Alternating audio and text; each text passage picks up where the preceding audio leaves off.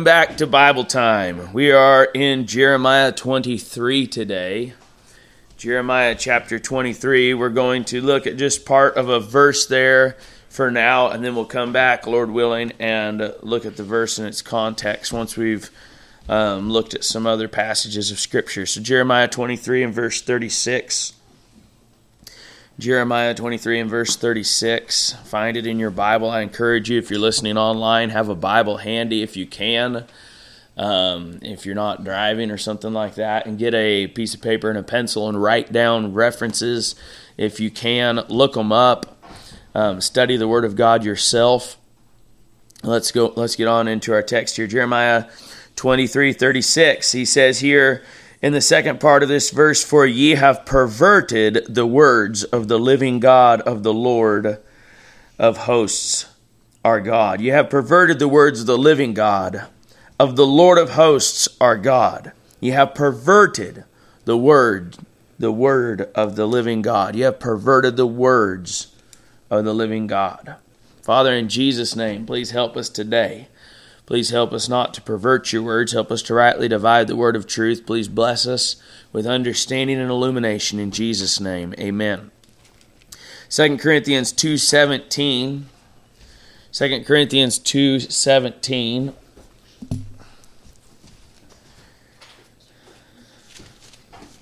Go there quickly. Here, the Apostle Paul, speaking by inspiration of the Holy Spirit of God, says, For we are not as many which corrupt the word of God, but as of sincerity, but as of God in the sight of God, speak we in Christ. For we are not as many, he says. For we are not as many. Now, this was written sometime around between 40 and 60 AD, sometime in that time frame, maybe around 50 AD, 50 years after the birth of Christ. And he says, For we are not as many which corrupt the word of God, but as of sincerity, but as of God in the sight of God speak we in Christ. In another passage in Peter, Peter says that Paul's letters have many things in them which are hard to understand, which many unstable souls wrest to their own destruction. They wrestle Paul's words out of their meaning and they twist those words up and they wrest them to their own destruction. In our beginning text, the accusation against the prophets there by Jeremiah was, Ye have perverted the words of the living God. To pervert is to twist out of, out of place, to use in a matter that is profane. If something is holy and you use it as something profane, then you have perverted it if you need to clean a dish in the kitchen and you go and get a scrub brush that has been used in the toilet to scrub the toilet, and then you take it to the kitchen and scrub the pots and the pans with that toilet scrub brush, you are perverting the dishes. You are using a profane instrument on something that is supposed to be set apart for the consumption of food. Who here would want to eat out of those dishes? Not me is the general consensus and i agree. So to pervert is to twist to use in a way that it was not designated to be used to use in a way apart from that which it was designed to pervert. And jeremiah accused the prophets ye have perverted the words of the living god. In 2 corinthians 2.17 paul says by inspiration of the holy ghost for we are not as many which corrupt the word of God. So the inference here is that the majority, many, we, and he's speaking of his little evangelistic band, are not as many. Now we know from his other letters that his evangelistic bands would would consist of possibly three or four or five men most of the time. Sometimes he would work with couples like Aquila and Priscilla, but in general, he had a small group of men that would go with him. And here he says, We are not as many. So the minority here were using the word of God, he said, as sincerity, but as of God, in the sight of God, speak we in Christ. Well, the majority were using the word of God for their own purposes and their own ends. He says, We are not as many which corrupt the word of God. Go to 1 Corinthians 15 just a few pages back. 1 Corinthians 15 33, be not deceived, evil communications corrupt good manners. Evil communications corrupt good manners. So here he's he's not as many which corrupt the word of God, he is as of sincerity, as of God in the sight of God, speak we in Christ. But these many are corrupting the good manners, the good way. Now, your manners have to do with your way. Your manners have to do with the way that you walk in. Old John Bunyan wrote the book about Pilgrim's Progress where he walked in the way. And there were many that came along and tried to corrupt Pilgrim as he went on his way, and they tried to get him out of the way. Jesus Christ is the way, the truth, and the life. No man cometh to the Father but by him. And so, in that narrow way, that straight way that he talked about, he said, Straight is the way, narrow is the way that leads unto life. Few there be that find it. Broad is the way that leads unto destruction, and many there be that go in thereat. So that broad way, the many way, the way of corruption, the way of wresting the scriptures is the majority way. It's the way that most people go. It's the way that most religions go. This is what Jesus Christ taught. And these religions corrupt good manners. Evil communication corrupts good manners. And when they corrupt the word of God and the communication of God to man, they thereby corrupt the way of man, the good manners of man. They change the direction of man. You can't cannot change the words without changing the actions. When you change the words, you change the actions. So we're going to look at that just a little bit here. Go to 1 Corinthians 7. 1 Corinthians 7 and verse 2. I think I wrote down the wrong reference there. He says, Nevertheless, avoid fornication let every man have his own wife and let every woman have her own husband. So this the, that's not the verse that I was looking for, and I don't have my um, list here that I had. Let me look it up real quick. Now that's some of those good manners by coincidence if you want to if you believe in coincidence. That's some of those good manners that have been corrupted in our day the avoiding of fornication. Now once you change God's word and make a way for you to do whatever you want to do then all of a sudden the fornication can enter in. That would be 2 Corinthians 7 2 2 Corinthians not first. 2 Corinthians 7 2 which will help me with the next reference as well um, 2 Corinthians 7 2. Receive us, he says, we have wronged no man, we have corrupted no man, we have defrauded no man. Now that's a big statement to say we have wronged no man. That would be big in and of itself, but they've corrupted no man, they've defrauded no man. This little evangelistic band. Now, they go to verse um, 3 of chapter 11, 2 Corinthians 11, 3. But I fear lest by any means, as the serpent beguiled Eve through his subtlety, so your minds should be corrupted from the simplicity that is in Christ. And we're going to look at a few verses here in 11. Here we have the mind being corrupted. And what is the mind being corrupted from? It's being corrupted from the simplicity that is in Christ. Here, Paul says, by inspiration of the Holy Spirit, and in other words, that means the Word of God, God speaking His Word through Paul. When he says we have corrupted no man, part of that is because when he wrote these letters, the Holy Spirit of God Himself was writing through Paul. And he, Paul said, We have corrupted no man.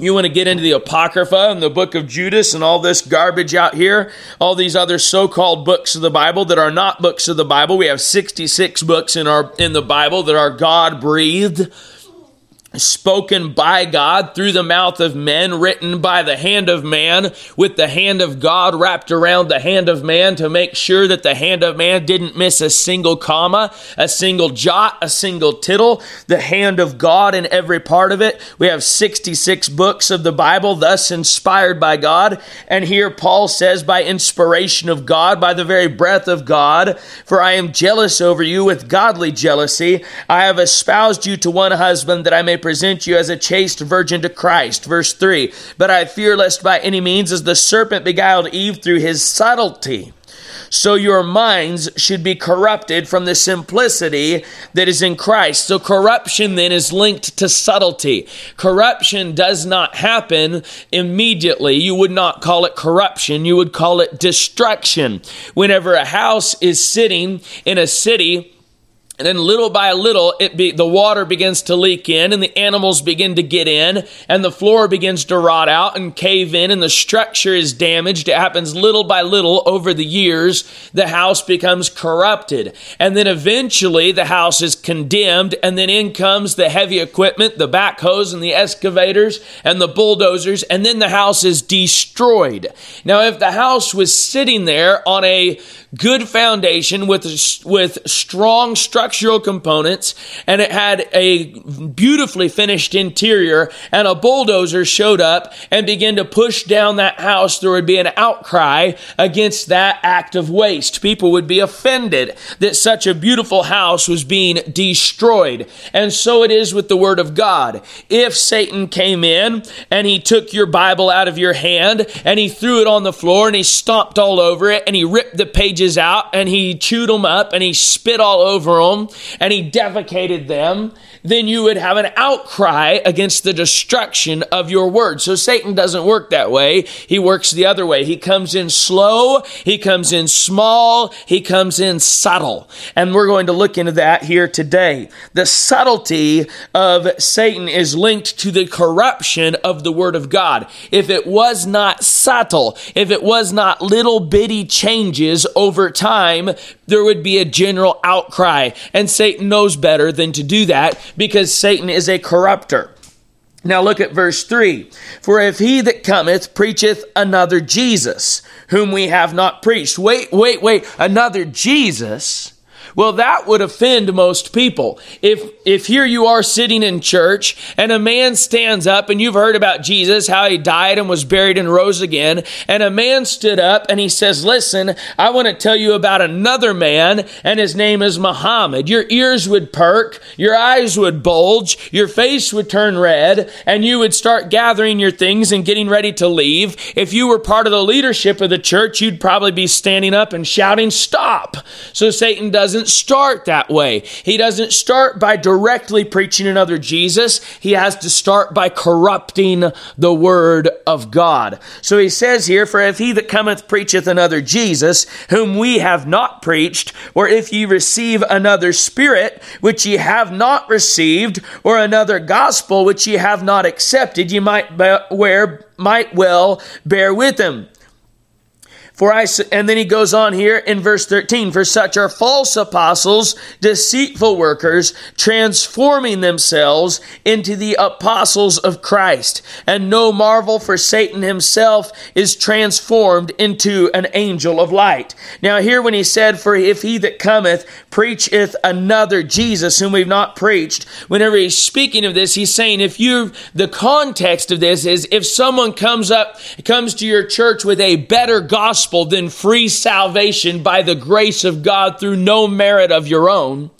If, if there's another gospel then God Himself becoming man and living a perfect sinless life and dying a perfect death on the cross in substitutionary sacrifice for your sins, being buried and raising again the third day, ever living to make intercession for us, if there's a better spirit than the Holy Spirit with better fruit than love, joy, peace, long suffering, gentleness, faith, goodness, meekness, temperance, if there's a better spirit than the one that you've received, he said you might well bear with him. So that's the context of what Paul is saying. But the link here between another Jesus, the link here between another spirit and another gospel and the corruption of your minds from the simplicity that is in Christ is a real link. And that's what we're going to focus in on in this passage. Lord willing, if we keep doing Bible time long enough, someday we'll preach through Second Corinthians 11 and get it exactly for what it says. And I encourage you to study out and get the context of what it says. He says these that he contrasts himself and his ministry to these in verse 13 who are false apostles. One of the main contrasting aspects is the fact that these these false apostles were making gain of them and that he would not make gain of them. The love of money is the root of all evil. Follow the yellow brick road. You'll find at the end of the money trail, you'll find the answer to the corruption and to the evil and to the wickedness in this world. And by the way, the corruption of the word of God is directly related to the money trail, and we may get into that. Just look at the whole copyright issue. In order to get a new Bible version, you have to change it enough to con- have, have it be considered an original work. If it's not an original work, you cannot get a copyright. If you cannot get a copyright, you cannot charge licensing fees, and there you have it. Now, if that doesn't perk your interest, if that doesn't get you to start thinking and your wheels turning, I don't know what will. We've got over 270 some Bibles working on over 500 Bibles that call, they all say Bible on the cover, but they all say different things inside of them. The Word of God has been corrupted. I probably lost half of you already. But if you're willing to go on and stick your head in the sand, I can't help you. They cannot all be God's Word. God is not a liar. And when two Bibles say contradictory things, one of them or both of them is lying. Now, the Bible, Jeremiah um, accused the prophets of perverting the words of the living God. That happened long before Jesus Christ was born of the Virgin Mary in Bethlehem that happened long before Jesus died on the cross for our sins and was buried and rose again the third day. And then we looked in Second Corinthians where many corrupt the word of God. So this corruption has been happening for a long time. Verse 13 of Second Corinthians says, such are false apostles, deceitful workers, transforming themselves into the apostles of Christ. And no marvel, for Satan himself is transformed into an angel of light. And I like to camp on that for a while, but I can't. We've got to keep moving. Therefore, it is no great thing if his ministers also be transformed as the ministers of righteousness, whose end shall be according to their works. Now, if you are basing your decisions and you're basing your perception of spirituality off of your own experiences and your own emotional feelings and your own intellect, you will be deceived. You only have one hope for discerning false apostles from true apostles and it's not the signs and it's not the wonders. Go back to Exodus, not right now, but look at the plagues and look at how many of the plagues the evil pagan priests were able to mimic. They turned water into blood. Many of the priests that, many of the signs and wonders that Moses did in the name of God, these pagan idolatrous priests did in the name of their false gods. Your signs and your wonders are not enough to stake your eternity on. You need something more sure than signs and wonders. And there's only one thing more sure, and that is the more sure word of prophecy. Look up that phrase and read the context in Peter. For your own study. Now we have these false apostles and deceitful workers. We have the corruption of the word of God. We have the corruption of another Jesus, another spirit, another gospel. And this all comes from the corrupting of the mind from the simplicity that is in Christ. Back in verse 3 of chapter 11, he says, But I fear lest by any means as the serpent beguiled Eve through his subtlety, so your mind should be corrupted from the simplicity that is in Christ. So having that example given us from the Old Testament, It would do us well to go back to it. Go to Genesis chapter 3, and let's look there at the serpent beguiling the woman. This is the first account of the corruption of the Word of God. As we studied yesterday in Bible time, Genesis chapter 1 is full of the Word of God and the mention of the Word of God. And God said, and God said, and God said, and God said. And God said some more. And when we get to chapter 3, it says in verse 1 Now the serpent was more subtle than any beast of the field which the Lord God had made. And he said unto the woman, Yea, hath God said. Yea, hath God said, Ye shall not eat of every tree of the garden, but of the fruit and and we go on from there. So this serpent said, Yea, hath God said, Ye shall not eat of every tree of the garden. First thing that the devil did here was he added to the word of God. He added that little word every in there. Ye shall not eat of every tree of the garden. Secondly, he questioned the word of God. That's that question mark on the end of that statement. Yea, hath God said, and he put that question mark to it, casting doubt on the word of God. With this question, thirdly, the devil changed the meaning of the word of God. He shifted the judgment. He shifted the law. He shifted the requirement of God. He changed the holiness of God. He changed the standard of God by changing the meaning. After these three devilish darts were thrown, the woman added to the word of God. Look at verse 2. And the woman said unto the serpent, We may eat of the fruit of the trees of the garden, but of the fruit of the tree which is in the midst of the garden, God hath said, Ye shall not eat of it, neither shall ye touch it, lest ye die. And the woman added to the word of God. Look at it in verse 3. Ye shall not eat of it, neither shall ye touch it, lest ye die. And if you go back to the commission of God to Adam in verse 17 of chapter 2, it says, But of the tree of the knowledge of good and evil thou shalt not eat of it, for in the day that thou eatest thereof thou shalt surely die. So the woman, following the devil's suit, added to the word of God, and Satan immediately leveled his attack at the point of her biblical ignorance. The devil threw three darts. He added to the word. He questioned and cast doubt upon the word. He changed the meaning of the word. He shifted the meaning of the word. And then when the woman fell to the subtlety of the serpent and followed suit by adding to the word of God herself, at that very moment, Satan attacked her at the point of her biblical ignorance. He took the very very thing that she had said and used it against her. Once the word was corrupted, the fear of God and the reverence of God departed because now the devil was no longer attacking just the word of God. The devil was attacking the corrupted word of God that had been corrupted by his own filthy mouth and by the ignorant mouth of the woman. And this corruption, therefore, did not have the fear. It did not cause her to recoil the reverence of God had been removed from the discussion because the word of God had been corrupted. And at that point, the transgression against the word was as easy as taking a bite from that fruit. Because when the reverence and the fear of God had been removed from the word of God through the corruption of God's word, the woman was now susceptible to act without the fear of God to hold her in check because it was no longer longer the pure word of God that was being discussed.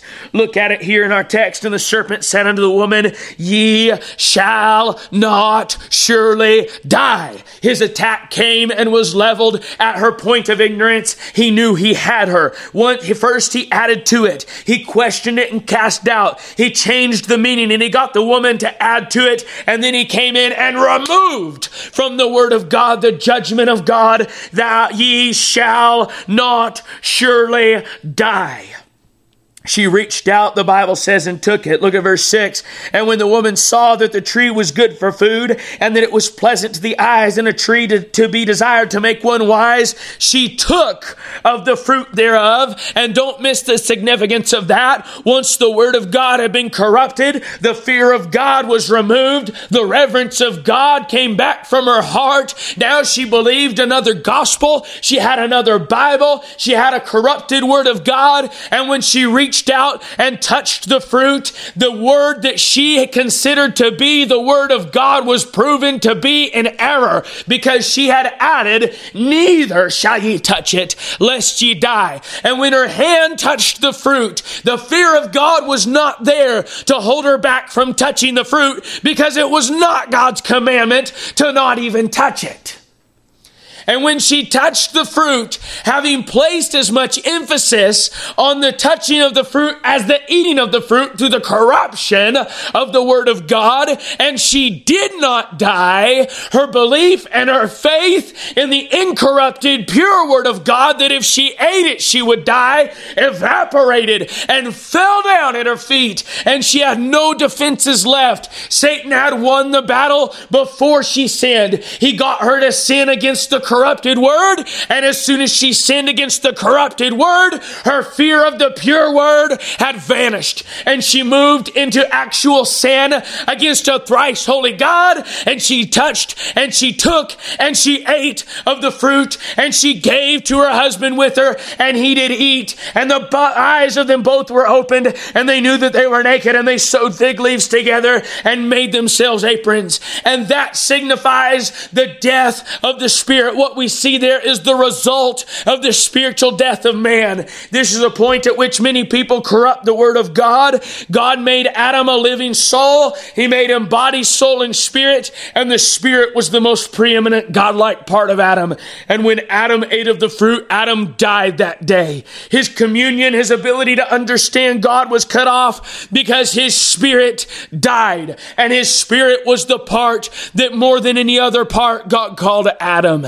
Now all there was was the soul and the body, a dead man walking. A dead man walking. As we have studied in the book of Colossians.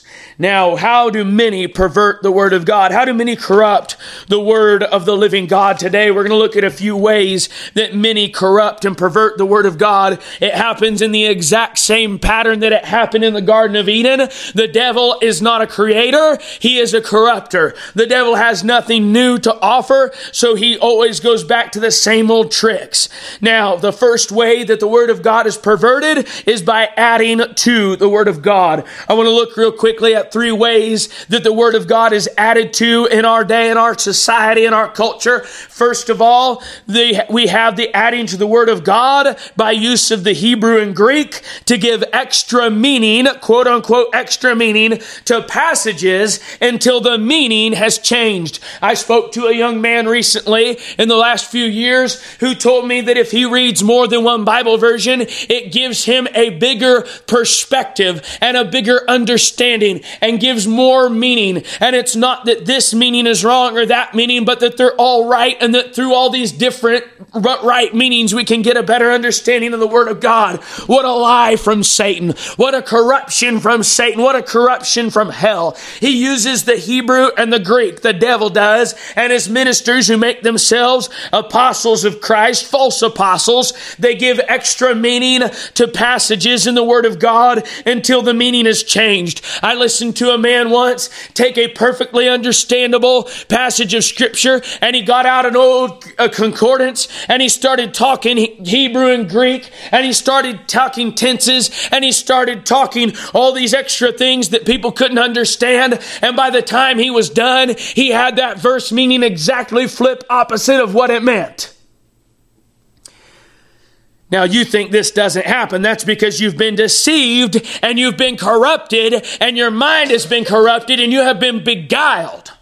Now, the second way that the Word of God is added to is by the giving of private interpretations of Scripture based on personal opinion. Now, beware, fundamentalists, because this is the one that we do more than any other. This is the fundamentalist error right here. You have an opinion, you have a personal standard, and you take the Word of God out of its context, isolate a verse or part of a verse so that you can make it say what you want it to say. One of the the most dangerous ways to preach is a jump off sermon where you take part of a text and jump off it. I have no intention of doing that with Jeremiah. We're going to get back to it and look at it in its context when we get there. But to take a part of a verse and jump off from there and preach your little soapbox message, preach your little opinions, and never preach the whole counsel of God, never bring more scripture to the table. You just twist and wrest the scripture to your own destruction, adding to the word of God. And by the way, the children that grow up under your preaching are going to abandon the faith because they see through that junk.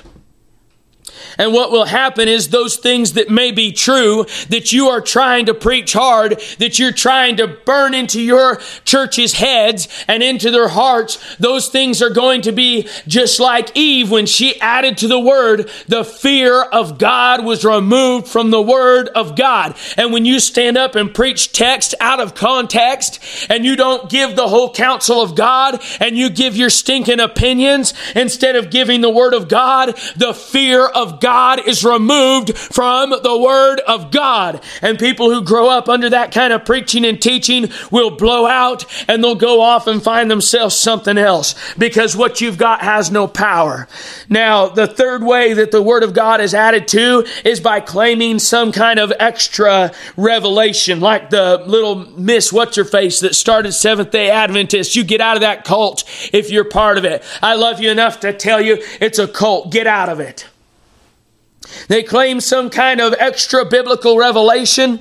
They have some kind of heavenly download. I'm getting a download from heaven.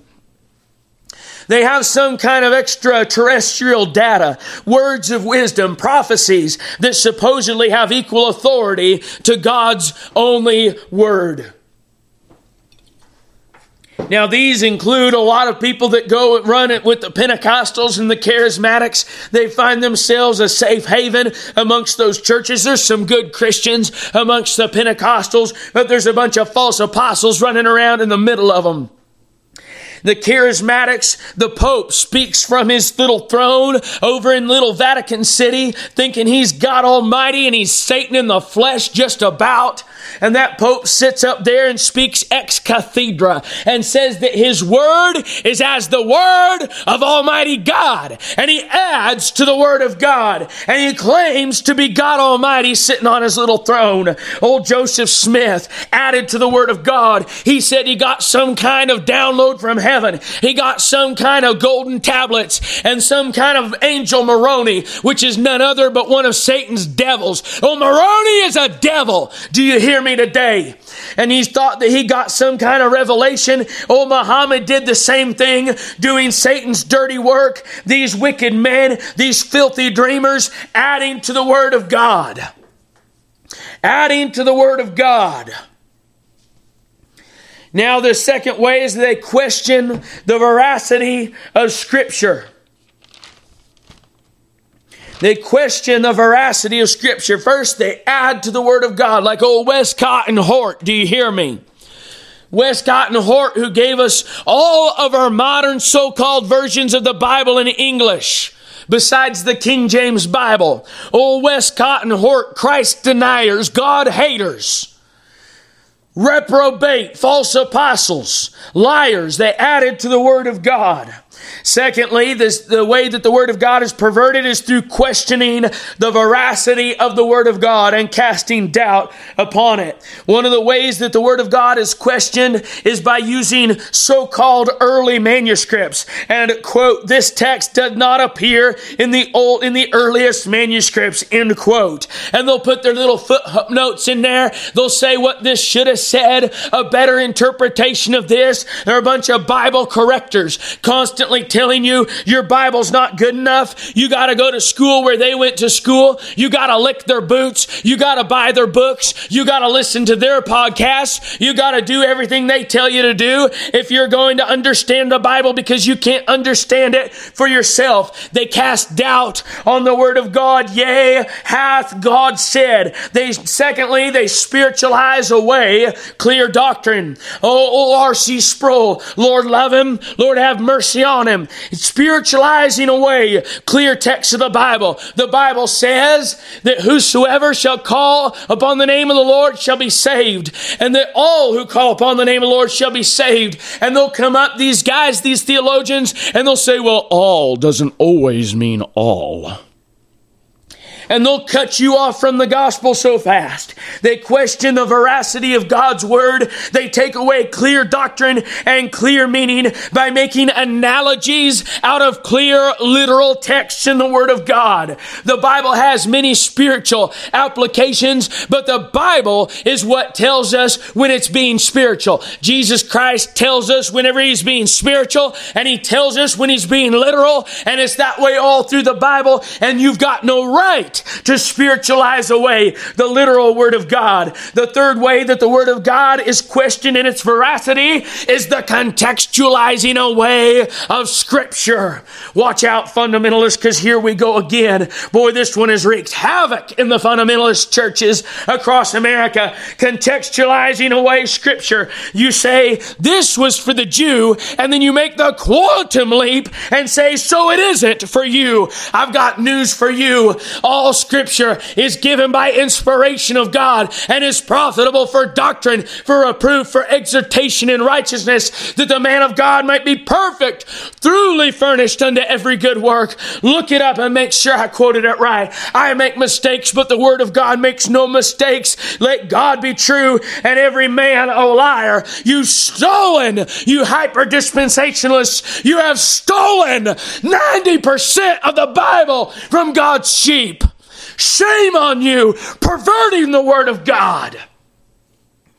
The fourth way that the Word of God, the veracity of the Word of God is questioned and doubt is thrown upon it is through foolish and unlearned questions. 2 Timothy 2.23 says to avoid foolish and unlearned questions and people will bring up foolish and unlearned questions about the blood moons, Mr. Hagee, about other things, all you false prophets. They'll bring up flat earth garbage. They'll bring up all this trash and they'll bring up foolish foolish and unlearned questions that cause doubt and doubtful disputations, and people can't even read the Bible straight anymore because of all the stupidity that's been thrown at them. What about the baptism of the dead? Foolish and unlearned questions avoid. The Bible says in the mouth of two or three witnesses, let every word be established. If the Word of God only has one reference to something, you've got to just trust God with it and move on. But don't you dare make a doctrine out of it. Out of every, out of the mouth of two or three witnesses, let every word be established. And Christ taught us that doctrinal principle for accurate interpretation of the scriptures according to the God's only and true word. So we looked at the adding to of the word of God. We looked at the questioning of the veracity and the casting doubt. And I've barely even scratched the tip of the iceberg of these subjects. But the third way that the devil attacks and perverts the word of God is through shifting meanings.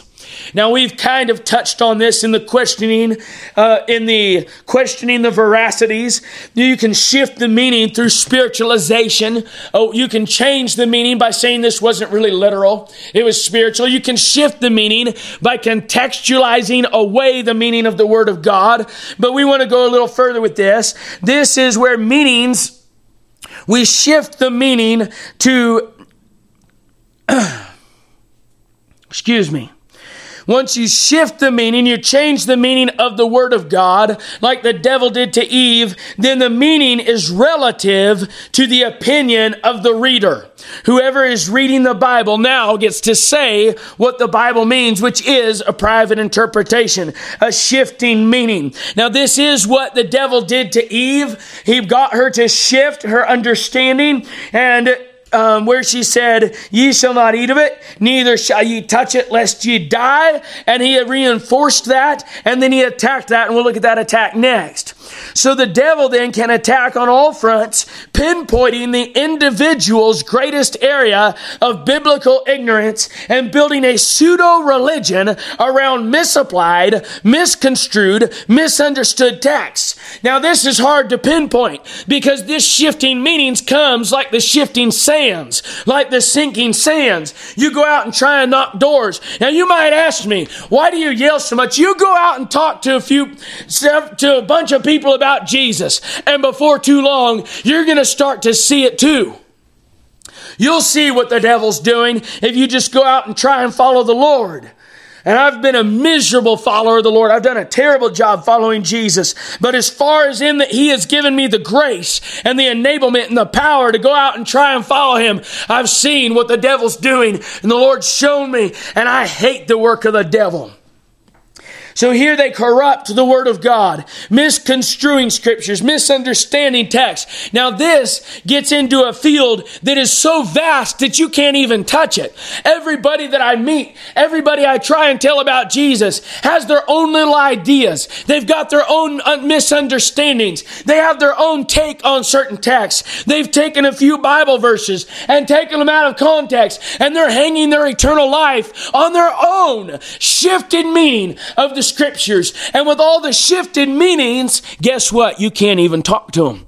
Because when you say redemption, they don't mean redemption. When you say the blood of Christ, they don't mean the blood of Christ. When you say virgin birth, they don't mean the virgin birth. When you say Jesus Christ, they've got another Jesus. When you say the gospel, they've got another gospel. When you say death on the cross, they don't even believe it, but they say it like they believe it because the definitions have been changed. Dispensationalism, they've changed the definition. The inspiration of Scripture. They've changed the definition. All the meanings have been changed. And now every man does that which is right in his own eyes. And when they read the Bible, they get a completely different conclusion than anybody else because they have not submitted themselves to the meanings that God placed on his own word in the Word of God. The Bible defines the Bible. Once you get your own private interpretation, once you have your own private definition of terms in the Bible that are unbiblical definitions of terms, you can stand and talk to Dwight L. Moody about the gospel and die and go to hell thinking you're saved because you have redefined the terms. And people can't even get through to you anymore because you have completely shifted the meanings of words. This is the corruption of the word of God, the perverting of the word of the living God. God says, ye must be born again. And man says, well, I believe etc., this and that and the other. Well, my priest believes this, that, and the other. My pastor says this, that, and the other. The TV preacher says, and I say, how shall ye escape the damnation of hell? The fourth way the veracity of the scripture is attacked is by the removing of the word of God, the taking away, the literal removal, destruction, deletion. Once the house has been corrupted, then the house gets condemned, then the bulldozer shows up and pushes it down into a pile of rubble and they haul it to the landfill. We are watching the removing of the Word of God take place before our eyes today. You think that this attack on the Word of God is going to end with the Bible versions? It is only a matter of time before the King James Bible is made illegal across this world as it will be condemned for hate speech. It'll be condemned for hate text. It'll be condemned as a raiser of seditions. It'll be condemned as a book that causes wars and strifes. It'll be as condemned as a book that is intolerant and it will be made illegal. Oh, they're not going to make the NIV illegal. They love that book and for good reason. And if you've got one and you're preaching from it, you're doing Satan's work and you need to get out and get back to the Bible. Satan said to Eve, Ye shall not surely die. This was a direct contradiction of God's word. If Satan had showed up in his form as Satan, Eve would have recoiled a little bit at this being standing before her. And then if he said, I am here to tell you that God's a liar and you can eat that fruit if you want to and you'll be better off for it, she would have ran. But Satan started by adding to the word of God. And then he went and he questioned the veracity of God's word and cast doubt upon it. And then he helped her shift the meanings of God's words. And once she had shifted the meanings, then he came in and directly contradicted and removed from Eve's heart the very word of God. Ye shall not surely die. But Eve could not see it because she had been corruption, corrupted through the corruption of God's word. Today, whole passages are missing from the most brazen and satanic versions of the Bible, like the New World Translation the Jehovah's Witnesses put out, and even the more satanic occult Bible called the NIV in any of its revisions. No wonder rumors have it that the Jehovah's Witnesses are now accepting the NIV as an alternate to the to their New World Translation. I don't know if that's true, but I heard a rumor that that came from a Jehovah's Witness.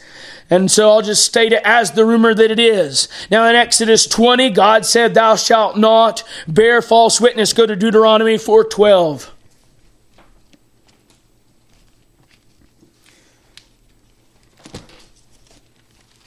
Deuteronomy 4 and verse 12.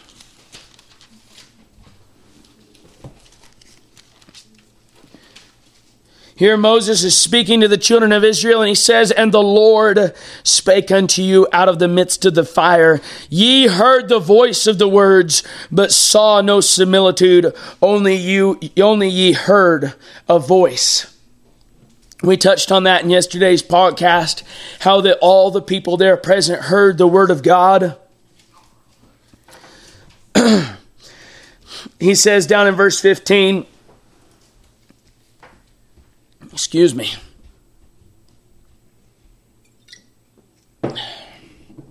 He says in verse 15, Take there ye therefore good heed unto yourselves. And in verse 16, lest ye corrupt yourselves. And how would they do that? By making other gods, another Jesus, another spirit, another gospel. He says, Take heed, take ye therefore good heed unto yourselves, lest ye corrupt yourselves and make you a graven image.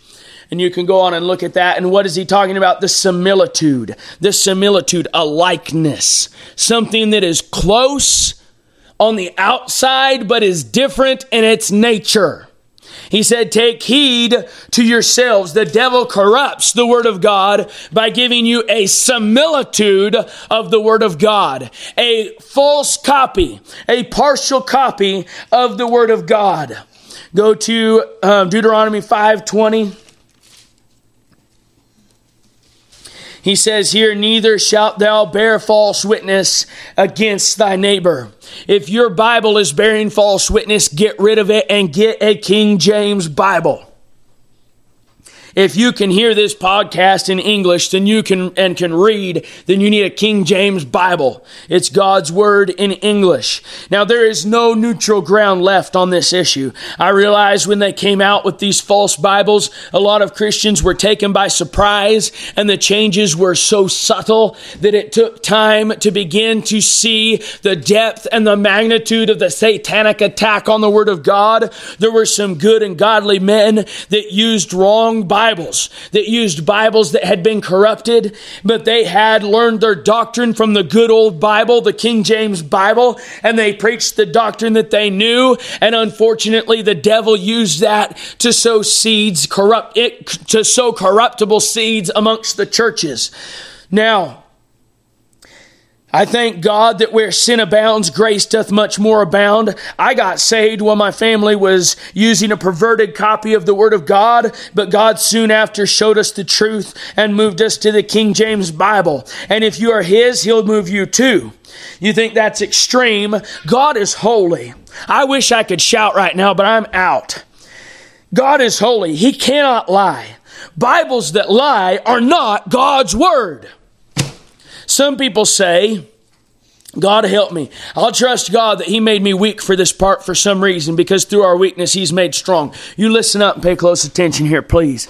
Some say that these Bibles, these false perversions, contain God's words. Let me listen, listen up, pay close attention. So does the Koran. So does the Mormon Bible. Joe Smith, Brigham Young, these guys plagiarized the word of God to try and validate their perversions. Muhammad plagiarized whole sections of the Bible. He took the Bible and he twisted it up and he chopped things out and he put things in and he added things to it because if he'd tried to write one, it would have been so lousy, nobody would have followed him.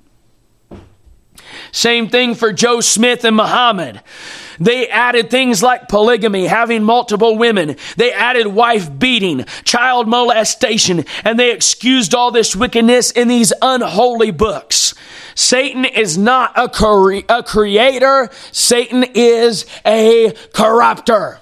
So you say, well, these Bibles have some of God's words in them, even though they have mistakes. Go get a Koran and start preaching out of it. Go get a Mormon Bible. It's got some of God's words in it too. Praise God, where sin abounds, grace doth much more abound. And there's been a lot of people saved who had no idea how much Satan had lied in the very Bible they were holding in their hands. But just because grace abounds, shall we continue in sin that grace may abound?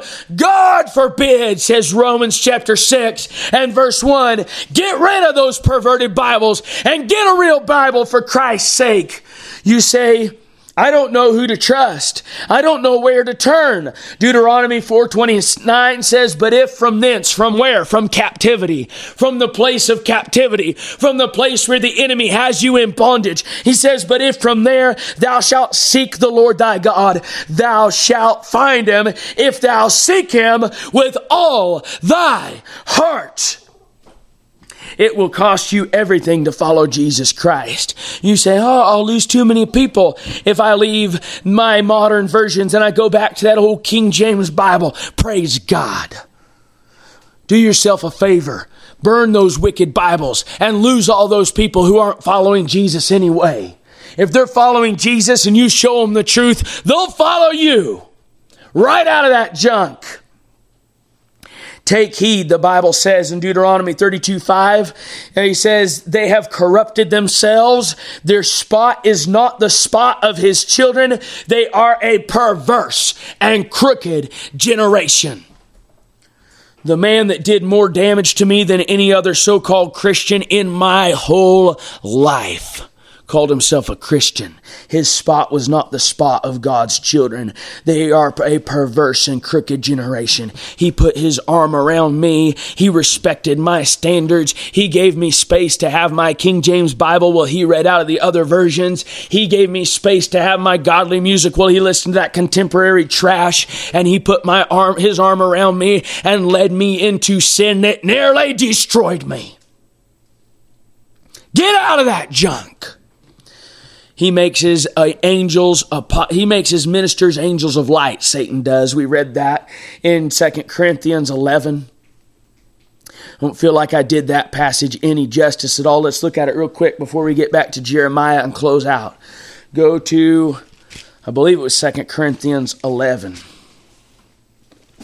But I fear lest by any means, as the serpent beguiled Eve through his subtlety, so your mind should be corrupted from the simplicity that is in Christ. For if he that cometh preacheth another Jesus, whom we have not preached, or if ye receive another spirit which ye have not received, or another gospel which ye have not accepted, ye might well bear with him. And he says in verse 13, For such are false apostles, deceitful workers, transforming themselves into the apostles of Christ, and no marvel, for Satan himself is transformed into an angel of light. We'll go to Jeremiah 23. I want to talk to the pastors for just a moment chapter 23 and verse 1 says, Woe be unto the pastors. Woe! Woe be unto the pastors that destroy and scatter the sheep of my pasture, saith the Lord.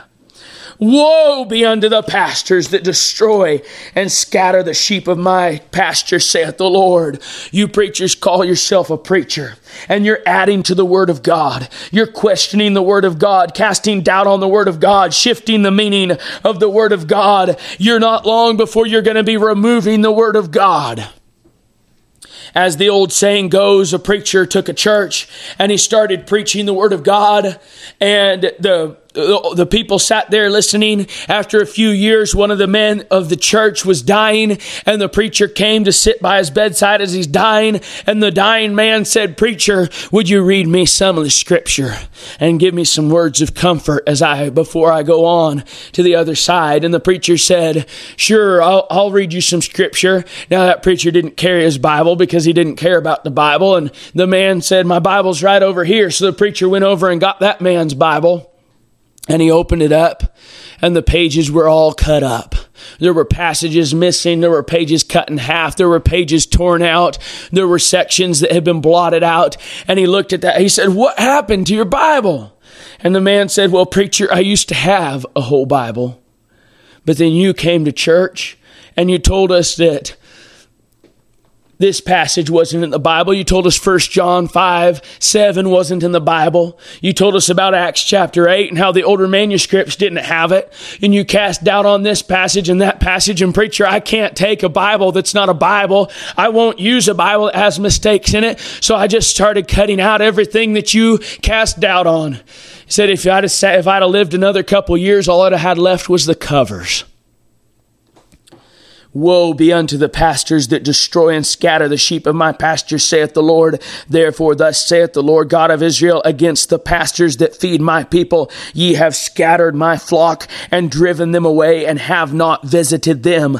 Behold, I will visit upon you the evil of your doing, saith the Lord, and I will gather the remnant of my flock out of all countries whither I have driven them and will bring them again to their folds, and they shall be fruitful and increase, and I will set up shepherds over them which shall feed them, and they they shall fear no more nor be dismayed, neither shall they be lacking, saith the Lord. Behold, the days come, saith the Lord, that I will raise unto David a righteous branch, and a king shall reign and prosper, and shall execute judgment and justice in the earth. In his days Judah shall be saved, and Israel shall dwell safely. And this is his name, whereby he shall be called the Lord our righteousness.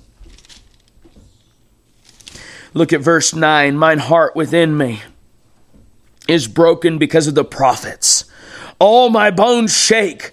I am like a drunken man and like a man whom wine hath overcome because of the Lord and because of the words of his holiness the preachers all across this land. I'm speaking to you, all you preachers across this land, you missionaries on foreign fields who are perverting the Word of God. You are adding to the Word of God. You're questioning the veracity of the Word of God. You're casting doubt on the Word of God. You're shifting the meanings of the Word of God. You're removing the Word of God from His people. God's coming after you.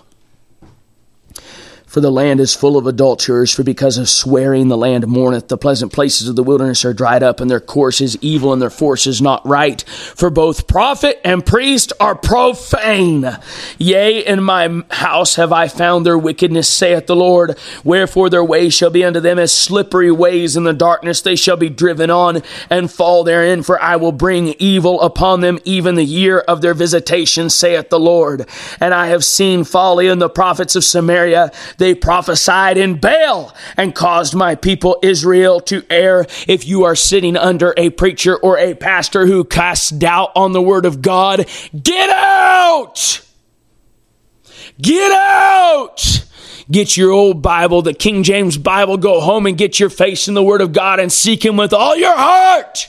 And you'll find Him if you seek Him for all your heart. And He'll give you pastors after His own heart. He'll either move you to a church or He'll move a church to you where they uphold and magnify and extol the Son of God, Jesus Christ the Lord, and they believe the Word of God from cover to cover.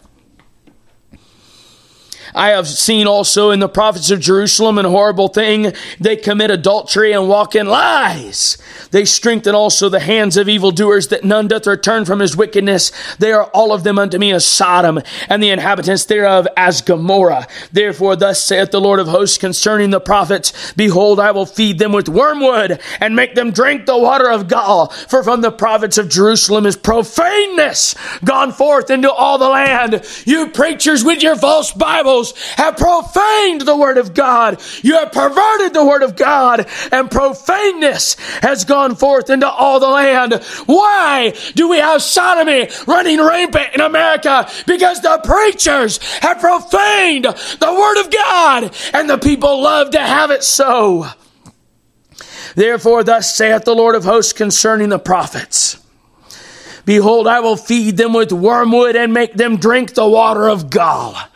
For from the prophets of Jerusalem is profaneness gone forth into all the land. Thus saith the Lord of hosts, hearken not unto the words of the prophets that prophesy unto you. They make you vain. Turn off your TV preachers. Shut down your radio preachers. Old John MacArthur, you're a liar. You say the Bible's only 98% accurate. You're twisting the word of God in your new version. You're a liar. Shut those guys off. Don't listen to them anymore. God said it, not me. He said, Don't listen to the words of the prophets that prophesy unto you. They make you vain. They speak a vision of their own heart and not out of the mouth of the Lord. Oh God in heaven, help us today. They say still unto them that despise me. They say still unto them that despise me. The Lord hath said, Ye shall have peace. And they say unto every one that walketh after the imagination of his own heart, No evil shall come upon you. I know the thoughts that I have for you, saith the Lord and they'll get up and preach that all week long to a bunch of adulterers, to a bunch of hell-bound liars, to a bunch of whoremongers that the Bible says shall not inherit the kingdom of heaven. They make you vain. They've lied to you. Get away from them. They say, No evil shall come upon you, for who hath stood in the counsel of the Lord, and hath perceived and heard his word? Who hath marked his word and heard it? Get your Bible out, get a pen out, mark that word. I know that's not what he's saying, in the sense that you have to have a pen to mark it. He's saying, Mark it in your heart. Who has stood in the counsel of the Lord and hath perceived and heard his word? Who hath marked his word and heard it? Behold, a whirlwind of the Lord is gone forth in fury, even a grievous whirlwind. It shall fall grievously upon the head of the wicked. The anger of the Lord shall not return until he have executed, until he have performed the thoughts of his heart. In the latter days ye shall consider it perfectly. I have not sent these prophets yet they ran. I have not spoken to them, yet they prophesied. But if they had stood in my counsel and had caused my people to hear my words, then they should have turned them from their evil way and from their evil doings. Am I a God at hand, saith the Lord, and not a God afar off? Can any hide himself in secret places that I shall not see him, saith the Lord? Do not I fill heaven and earth, saith the Lord? I have heard what the prophets said that prophesy lies in my name, saying, I have dreamed, I have dreamed. How long shall this be in the heart of the prophets that prophesy lies? Yea, they are prophets of the deceit of their own heart, which think to cause my people people to forget my name by their dreams, which they tell every man to his neighbor, as their fathers have forgotten my name for Baal. The prophet that hath a dream, let him tell a dream, and he that hath my word, let him speak my word faithfully. What is the chaff to the wheat, saith the Lord? These prophets prophesying out of their own hearts, get away from them. He says, You prophets that are prophesying according to my word, keep preaching it. What is the chaff to the wheat, saith the Lord? Look at verse 29. God hears your words and God will keep his words. You think that the Bible's some dead book that can be manipulated, that can be construed however you want to construe it, because it's some kind of dead book written by man. You don't know God. He says, Is not my word like as a fire, saith the Lord, and like a hammer that breaketh the rock in pieces? Is not my word like as a fire, saith the Lord, and like a hammer that breaketh the rock in pieces? Is not my word like a fire, saith the Lord, and like a hammer that breaketh the rock in pieces? Therefore, behold, I am against the prophets. You listen to me, you preachers, you prophets, you pastors all across this this nation, all around this world, perverting the word of God. God says to you, therefore, behold, I am against the prophets, saith the Lord, that steal my words, everyone from his neighbor. Behold, I am against the prophets, saith the Lord, that use their tongues and say, He saith, God's coming for you. God's on your trail. God's on your trail. There's no bloodhound on earth that can track you like God can track you. He knows where you live. He knows where you lay your head down at night. And you are lying to God's people. You are lying to this nation. And God's got your name written down and it's not in the book of life. He said he'll take it out of the book of life if you pervert and add to and take away from his words. God is on your trail. God's hunting your soul. You're going to burn in the lake of fire lying prophets, false apostles. Behold, I am against them that prophesy false dreams, saith the Lord, and do tell them, and cause my people to err by their lies and by their likeness. Yet I sent them not, nor commanded them. Therefore they shall not profit this people at all, saith the Lord. And when this people or the prophet or a priest shall ask thee, saying, What is the burden of the Lord? Thou shalt then say unto them, What burden? I will even forsake you, saith the Lord. Churches across America, you filled your pulpits with false preachers, with false pastors. You filled your pews with false Bibles. God says, I will forsake you, saith the Lord. I will forsake you, saith the Lord. It's already happened in most cases, happening every day. Churches go on, churches are built, churches are so called planted, but God is not in your midst because you have listened to false prophets, you have false Bibles, you have lying words, and you are doing the work of Satan.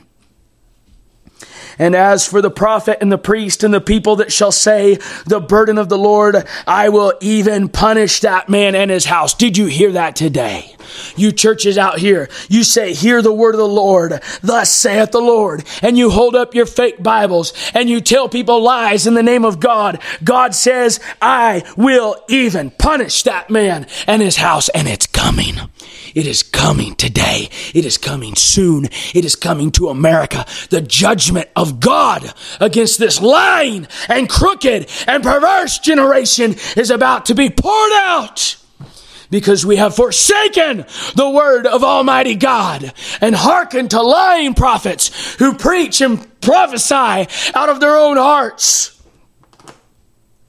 Thus shall ye say everyone to his neighbor and everyone to his brother, What hath the Lord answered? And what hath the Lord spoken? And the burden of the Lord shall ye mention no more, for every man's word shall be his burden. God's gonna make you eat your words. And false preachers and you that are under them, get away from them. Get away from them, lest you suffer the judgment with them. For ye have perverted the words of the living God of the Lord of hosts our God, saith the Scripture. This is our text from this morning. For ye have perverted the words of the living God, of the Lord of hosts our God. Thus shalt thou say to the prophet, What hath the Lord answered thee, and what hath the Lord spoken? But since ye say the burden of the Lord, therefore thus saith the Lord, because ye say this word, because ye say this word, the burden of the Lord, and I have sent unto you, saying, Ye shall not say the burden of the Lord. Do you hear this today? God is saying to you, you false apostles, you false prophets, you preachers, you pastors, you've got your seminary studies, you've got your false Bibles, your Bible correctors, casting doubt and dispersion on God's word.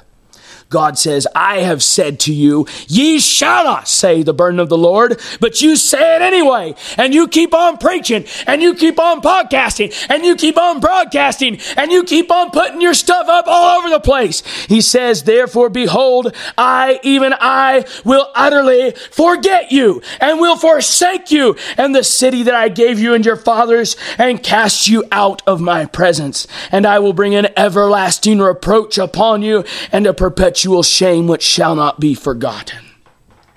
As we close, the historical context that was preached here was to the children of Israel. So some people say this doesn't apply to them. All these false prophets will tell me I'm out of context. The reality is that the historical context only adds weight to this message because you can look historically and see that God not only said it, but God did it. God forgot them. God forsook them. God cast them out of their city. God destroyed them with destructions and judgments. And you sit there and you think that you're going to escape. You false prophet, you false pastor. You think you're going to escape the judgment of God.